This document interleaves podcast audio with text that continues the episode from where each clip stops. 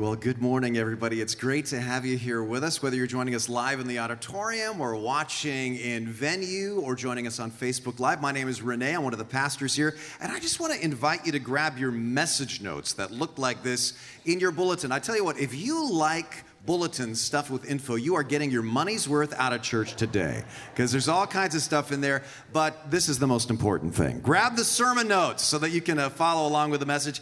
Uh, Miracle Grows the name of our fall series in the fruit of the Spirit. And I just want to say if you're new to TLC, and I met a couple of brand new people here already this morning, and you're looking for a way to connect and maybe get into the Bible a little bit more. We have got small groups right now all over the county of Santa Cruz and beyond, meeting on any given night of the week, studying this topic, specifically studying this book called Cultivating the Fruit of the Holy Spirit. It's a little paperback and it ties directly into each week's sermons. And then the small groups study the chapter related to the messages that you hear. And you can pick up this book and a list of the small groups at the info desk in the lobby. Really want to encourage you to do that. Now, I want to start this morning a little bit differently. I want to start with a little quiz.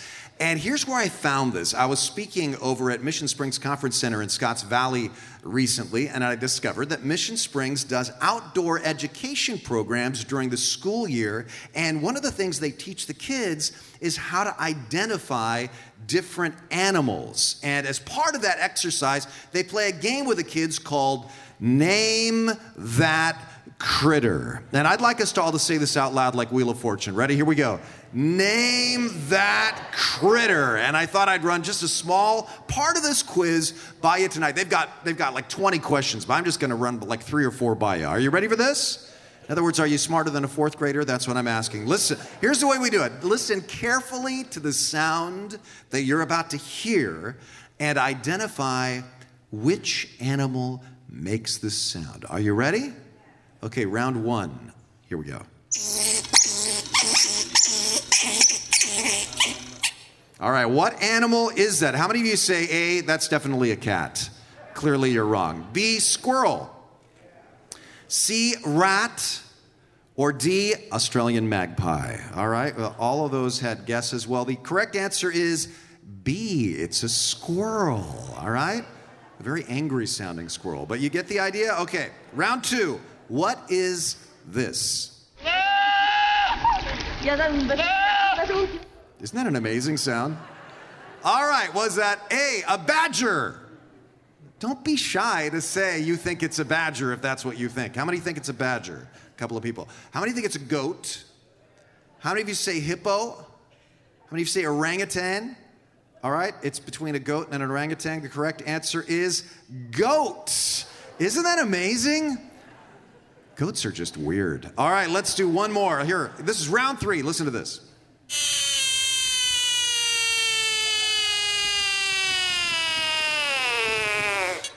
Okay.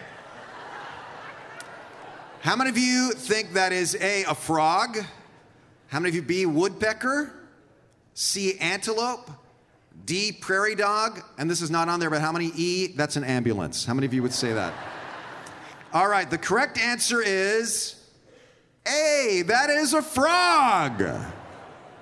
Show of hands, how many of you are glad that frog is not in your backyard? Exactly. Now, why do I bring this up? Well, in this series, Miracle Grow, we've seen that the Apostle Paul is essentially saying that this is the sound that Christians make.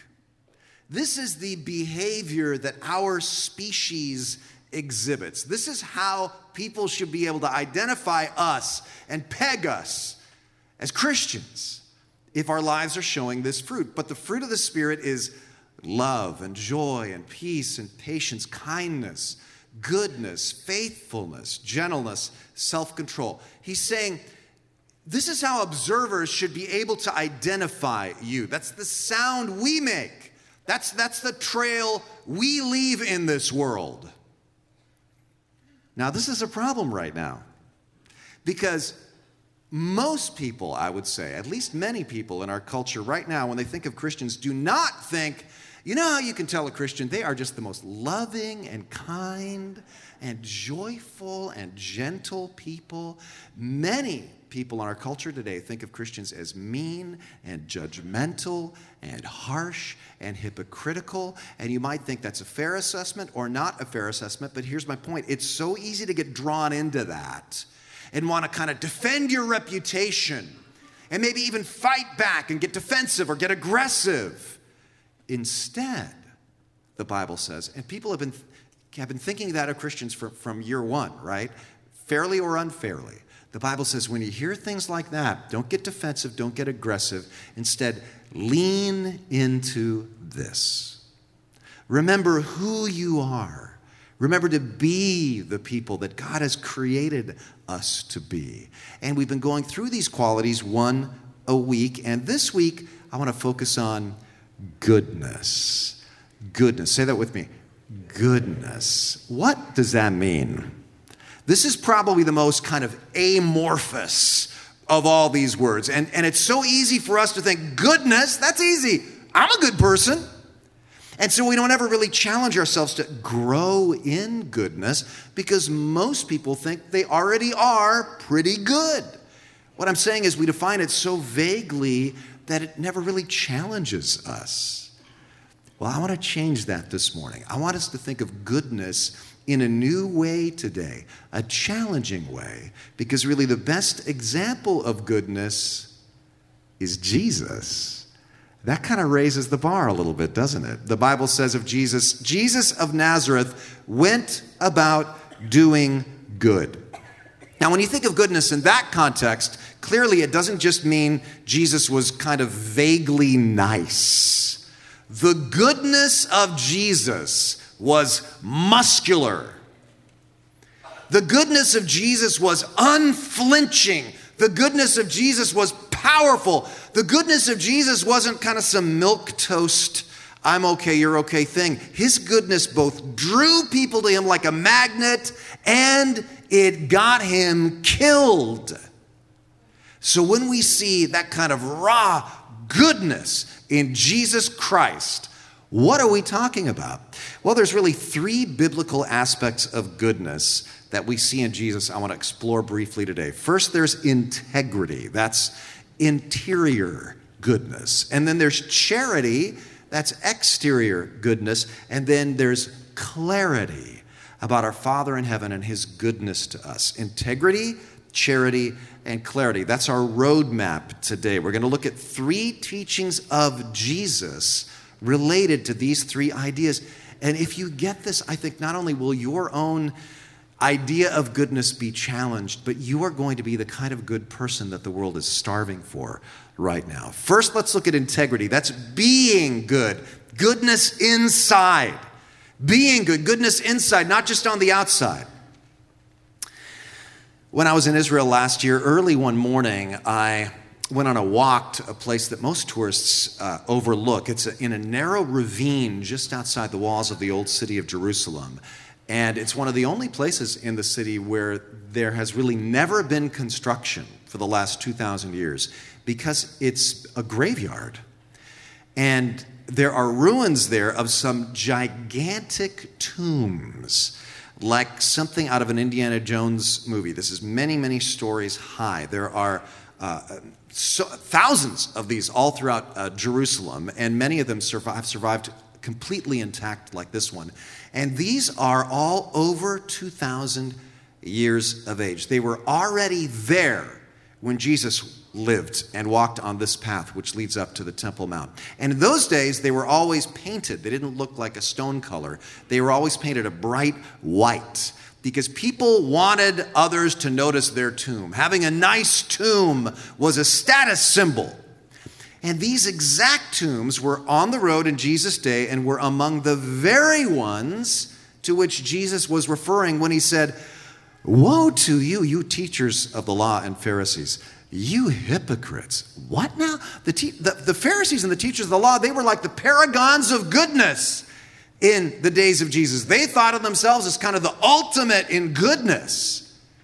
But Jesus tells them, You are like whitewashed tombs, which look beautiful on the outside, but on the inside are full of the bones of the dead and everything unclean.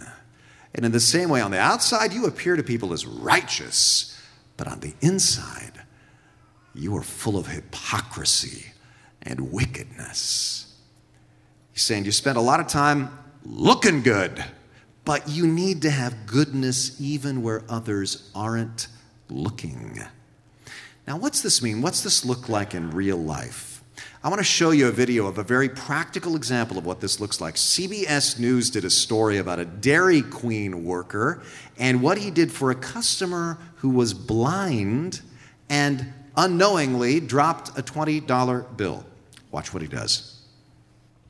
Joey Prusak was behind the counter during the lunchtime rush when a visually impaired customer dropped a $20 bill. Before Prusak could say anything, another customer stepped in. Thinking she would return the cash, he remained quiet. Lady behind him picked it up so quickly that I figured, oh, she's just going to hand it right back to him when she went and put it in her purse. Stunned, Prusak asked her to give the money back. She declined. She goes, It's my money.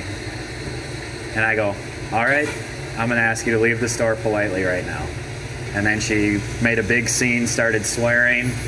Um, and then she stormed out. With the money gone, Prusak did his best to right the wrong. He took $20 out of his own pocket, two hours of pay, and walked over to the man. I told him, um, when you drop $20, I would like to give you $20 on behalf of myself and Dairy Queen. A customer who observed the interaction was impressed and sent a letter to Dairy Queen's corporate offices.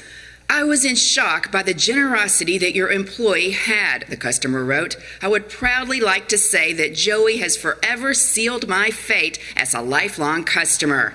In a statement, Dairy Queen commended Joey, saying, We applaud his integrity, kindness, and compassion. He is an inspiration to us all. He even heard from Warren Buffett, whose company owns the ice cream chain. Buffett called to thank the teen for being a role model. But for Prusak, it's still business as usual, even as loyal customers stop in to hand over $20 tips for their $2 cones. Keep that. Thank Go you to very college much. on it. I think what I did was so extremely nice when all I was doing was really the right thing to do. Just a, once again, another story, just like the homeless man, of someone doing the right thing when no one is watching. Isn't that a great story? But did you hear what she how she described it? She said a story of someone who was doing the right thing when no one was watching. That is the definition of integrity. I like the way the dictionary defines integrity, the state of being whole, undivided. In fact, the word integrity actually comes from the same root as the word integer or whole number. When I have integrity, when I'm the same inside as outside, I feel complete. I feel like a whole number. I am not disintegrating. I have peace and balance in my life. And Jesus is saying here, be a whole number. Don't be fractured. So, goodness inside, that's part of what the Bible means when it says goodness and integrity, but it also is talking about charity. That's doing good, goodness outside. Second, doing good, goodness outside. And Jesus modeled this and also taught on this in a, in a very challenging, famous passage, Matthew 25. Jesus says one day he is going to separate people like a shepherd at the end of the day separating his sheep from his goats. Now, what is he talking about here? That doesn't really sound hard to us here in America or in Europe or New Zealand because our sheep have been bred for wool production, right? And so they look quite different from our goats, which have not been bred for wool production. But sheep and goats in the majority world, like the Middle East where Jesus was teaching this, are actually very similar looking. In fact, I found a helpful quiz on this online. It's Animal Quiz Weekend here at TLC. It is harder than you think to tell sheep from goats. I'll show you some pics you try to guess, all right? Number one, is this a sheep or is this a goat? What do you think? Shout it out. What do you think? This is a goat. Right? That's weird, huh?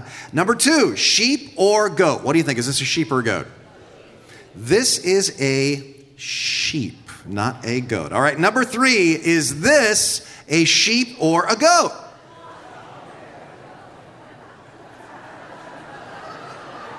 Fewer and fewer people are shouting out their answers with confidence.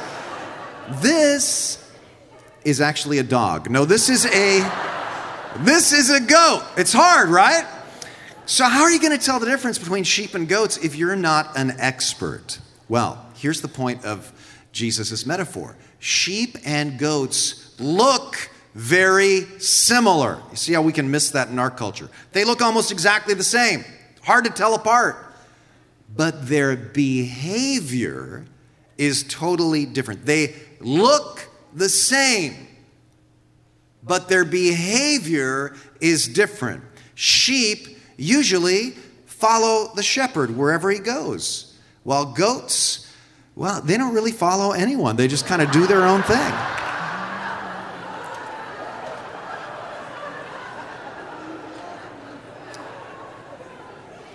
They look the same, their behavior is different. And in these verses, Jesus' point is he's going to separate sheep from goats by their behavior. Not that their behavior earns anything, their behavior is just a way to identify the species, a way to name that critter. Watch this. He will place the sheep at his right hand and the goats at his left. And then the king will say to those on his right, Come, you are blessed by the Father. Inherit the kingdom prepared for you from the creation of the world. For I was hungry, and you fed me.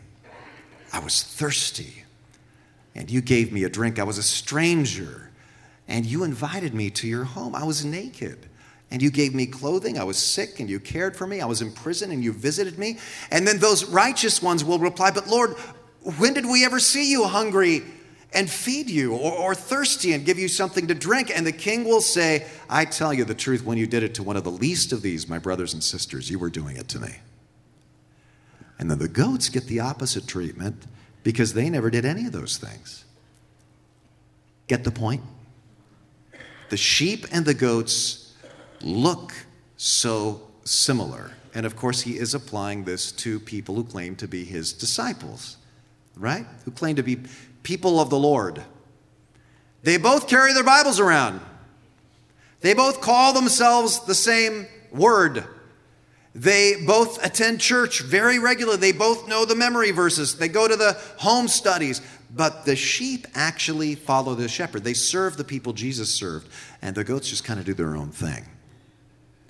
Again, Jesus is not saying our good deeds, our goodness earns us a spot in heaven. He's saying that those are the behaviors that our species does. When you have found new life in Jesus, you will find yourself drawn increasingly to doing good and serving others, not to earn your salvation, but because it becomes who you are. I love the way Ephesians 2:10 puts it, for we are his workmanship created in Christ Jesus for good works, not saved by good works, but we're saved for good works, which God prepared beforehand that we should walk in them. Amazing verse for so many reasons, but it says God created good works beforehand, like before you were born. There, there's a setup of good stuff for you to do as you walk through your life. Isn't that cool? And you might say, okay, like what kind of good works? Let me give you three ideas to sort of stimulate your thinking. First, you can do good at work. Think of your job as a way that you are doing good in the world. Reframe it.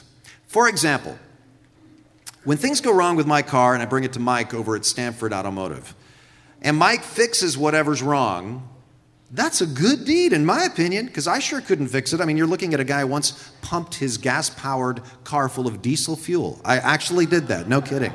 So when Mike fixes a car for me, that is a good deed. Just because it's his profession doesn't make it less of a good deed. Don't think of your job, whatever you do, as just a necessary evil to pay the bills. Uh, you work at a restaurant, you are feeding people. That's a good deed. You work at a clothing store, you are clothing people. That's a good deed. You work here in medicine or as a therapist, you're healing people. Are you in tech? You're giving people tools to change the world or track their fitness level or whatever. Are you a builder? You are housing people. Are you the manager or an owner of a business? You are employing people, enabling people to provide for their families. That is a great good deed. You see, most of us spend more than half of our waking hours at work. So it's important to reframe that time as, as a way you can do good works. That's so important. And then there's, of course, doing good at home. men and women who stay at home to raise children, or single parents who do both. That's a way you do good works. That you see the verse in the Bible right there in your notes. Paul tells Timothy that godly women who raise their children are doing that as a good deed. So you can refrain the diapers, the laundry, the dishes, the cooking, the cleaning as good works.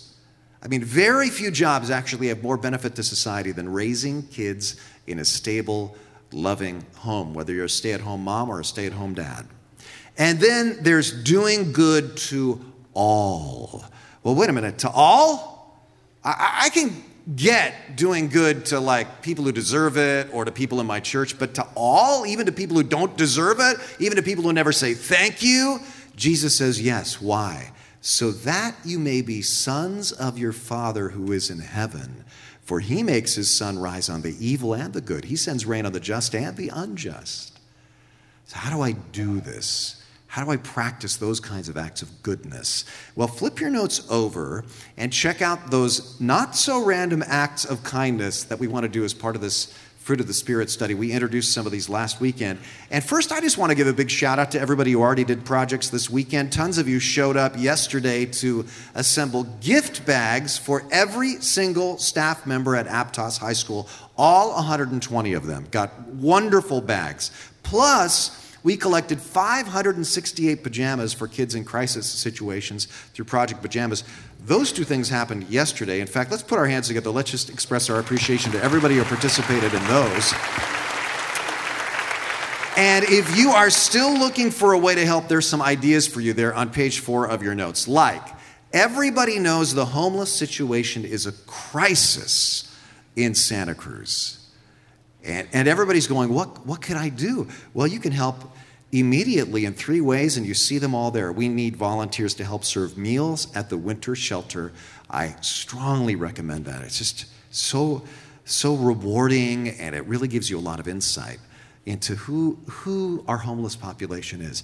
Uh, or you can help with a laundry van for the homeless. That's a very cool thing that an Apple engineer who goes here to TLC actually got a grant from Apple to put it together. He built this Loads of Love laundry van himself, and, and we need people to help him uh, do that. And we need folks to run the portable showers for the homeless. As you can see there in your notes, you can sign up for all of these at the tables outside this morning, or you can email robin at tlc.org. Now, you may, you may say, well, I'm not sure if I can do one of those things. The biggest way, the giant way we want to help this fall is at the very top of page four, the second harvest food drive.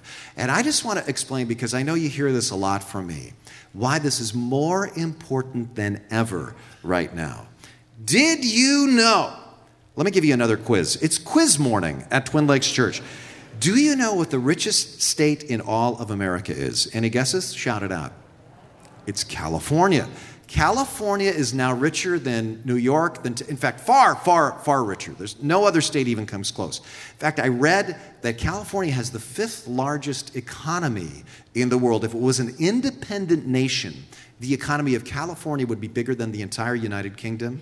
It would be bigger than France. Only the super big, giant countries have bigger economies than California does. Now, if California is the richest state, what state do you also think has the highest poverty rate in America? Any guesses? Also, California. Our state has the highest poverty rate in the nation at 19%. It's enormous. Again, no other state even comes close. And it's almost solely because of the cost of living here, which, as we all know, is astronomical. But think of this this means almost one in five of the people who live in our state are essentially living paycheck, paycheck to paycheck. One in five have to decide at some point whether to pay the electric bill or buy good food, whether to pay their rent that month or buy food. And so they, since they, bills are bills, they start cutting back on nutritious food and eating cheaper and cheaper food that's just junk and feeding that to their kids or not eating at all. And, and, you know what else this means? This means that the people who need food are not just what you might imagine as quote unquote poor people, whatever your mental picture is of that. This means it's one in five of us here in this room This means it's not just people who don't have jobs and are unemployed, it's people with jobs. It's people with two jobs. And they just can't make their ends meet. It's just crazy here right now. So, what can we do? One big way is we can give them food, free food. You may not know we distribute, and we have for years, free groceries here at Twin Lakes Church, like really super good groceries, fresh veggies, and so on, here at Twin Lakes Church every Wednesday afternoon. You don't have to qualify for it. Anybody who wants to, you included, can get free groceries right here every Wednesday afternoon. And we get our food from the Second Harvest Food Bank because the buying power of the food bank, the food bank is basically an organization where about 80 agencies and mostly churches here in Santa Cruz County kind of band together and have formed sort of this co op food bank. And that means the buying power of all 80 of us put together is enormous. It's much bigger than if we just went out as a church and tried to buy fresh veggies. For one dollar, the food bank can buy five pounds of food. And so I want to encourage you to donate. This year, especially, a lot of the growers locally, you might have seen the article about a week ago in the Sentinel, a lot of local growers actually have extra food this year. They've got overages, extra crops. And Second Harvest could buy it if they could only pay for it. The growers only ask that the transportation costs and so on be covered, so it's pennies on the dollar. So let's do this in the name of Jesus. Our goal this year is 1 million pounds. That's over $200,000. Now, that is a lot, but I pray that people will see this and all these acts of kindness and not just uh, be grateful that, that, that, that they get food, but maybe they'll even say, you know, I'm not a Christian, but I know a Christian when I see one. And that is how their species is supposed to act. And you know what? Maybe they're onto something after all. Maybe all Christians are not these blowhard hypocrites that I see on TV news channels all the time. Maybe, maybe these Christians over here, maybe they really know Jesus because that's what Jesus did. He fed people. I really believe the best way in the long run to change hearts in Santa Cruz is through our goodness expressed this way. Goodness, it's about being good, integrity, not being a hypocrite, goodness inside, and doing good, goodness outside. But you know what? Both of those things, they can get tiring. They can feel so burdensome. I've got to be good, I've got to do good, unless they are rooted in something bigger. And that's point three receiving good, goodness inside out.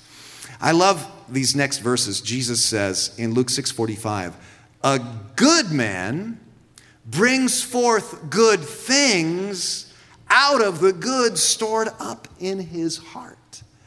He's saying, "My integrity, a good man, and my charity, the good things, the good works I do, they well up out of a goodness that is deeper, down in my heart."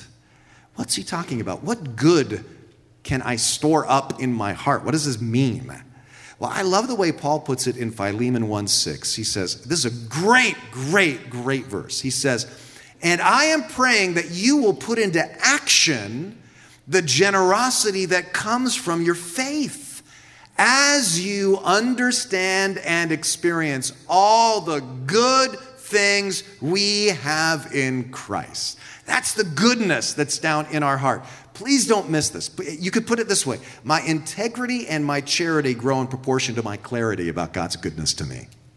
Do you get that? My integrity and my charity grow in proportion to my clarity about God's goodness to me. It's an inside out thing. Now, what's this look like in real life? Let me tell you a story.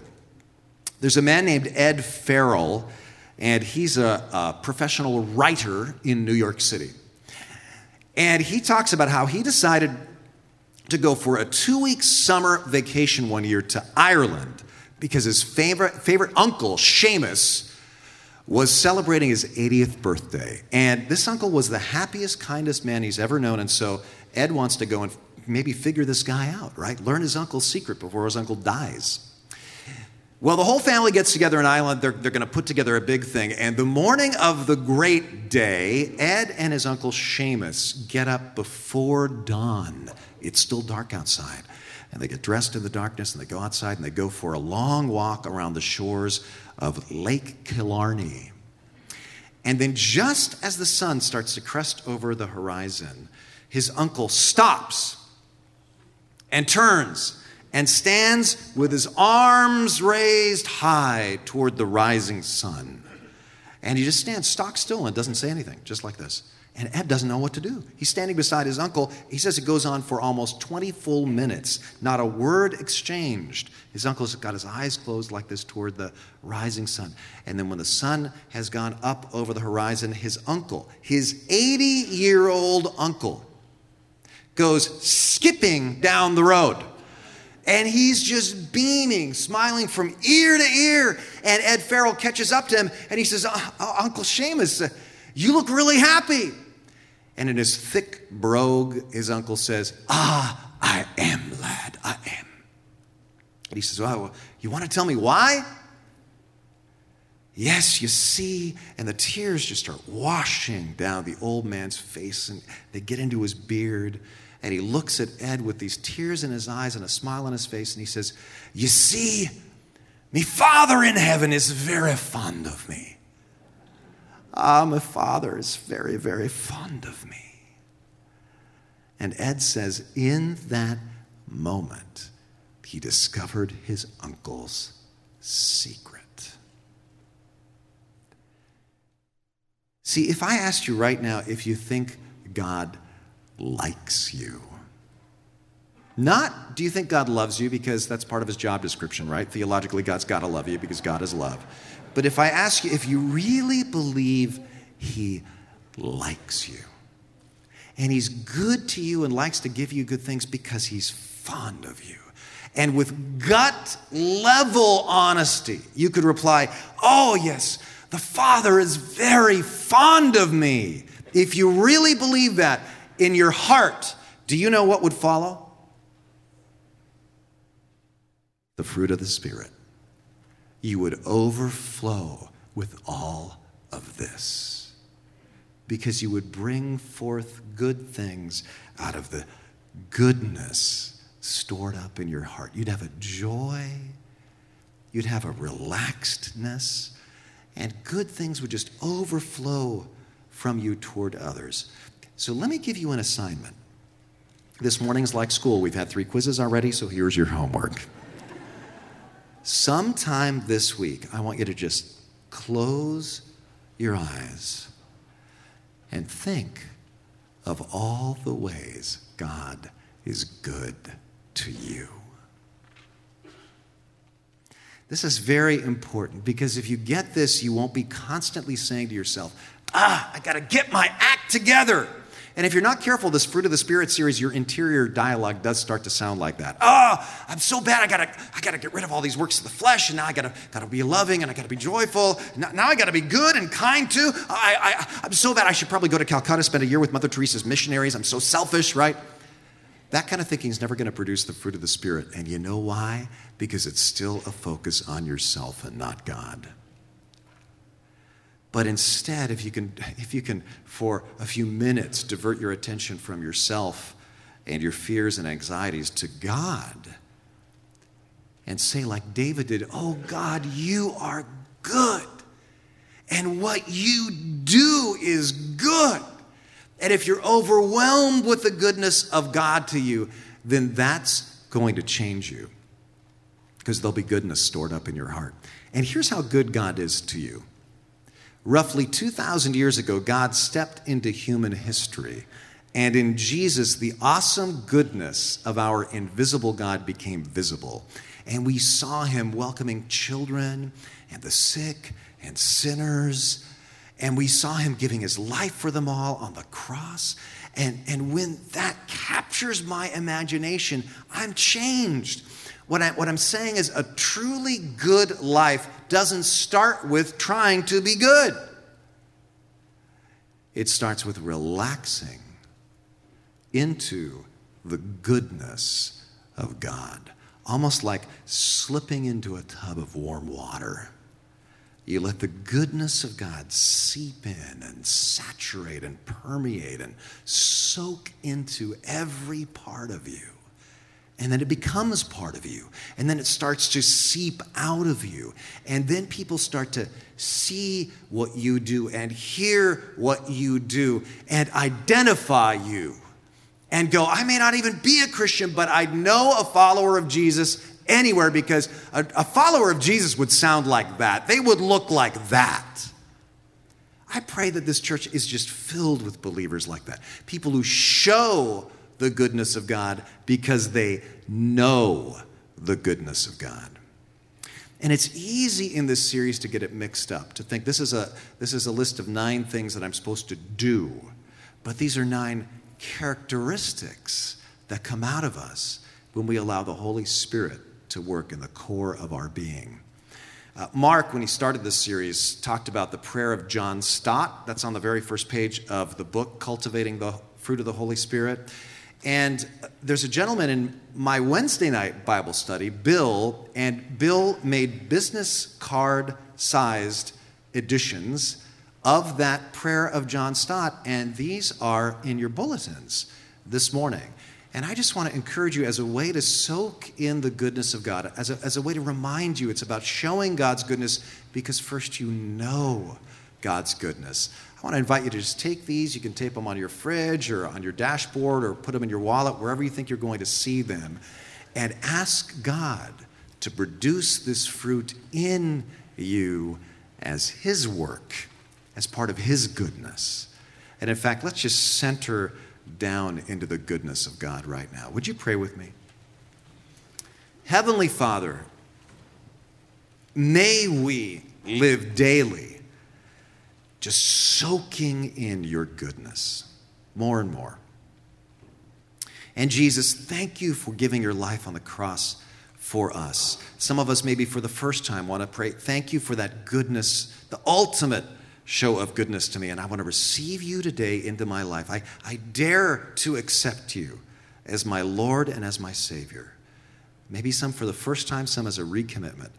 And, and Holy Spirit, we pray that you will fill us with yourself, with your goodness, and, and then cause your fruit to ripen in our lives so that the world will see your goodness to them. And we pray this in Jesus' name. Amen.